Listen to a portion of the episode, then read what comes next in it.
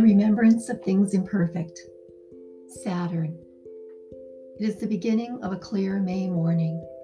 I am running down the stairs quickly and excitedly with my neighbors following me. We all want to see Saturn.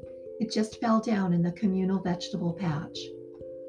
There it is, lying in the middle of a freshly tilled bed of soil, looking exactly like itself.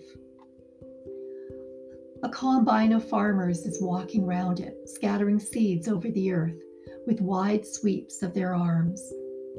I approach it gingerly, taking care not to step in the fertilizer. Now I am standing right in front of it.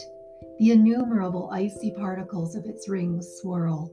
Beguiling patterns of shapes and colors pop up for an instant and are then supplanted by new alluring configurations.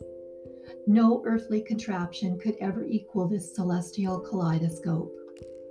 Inexhaustible permutations of light and form enchant me, and I lose myself in a rapture of contemplation, forgetting everything else.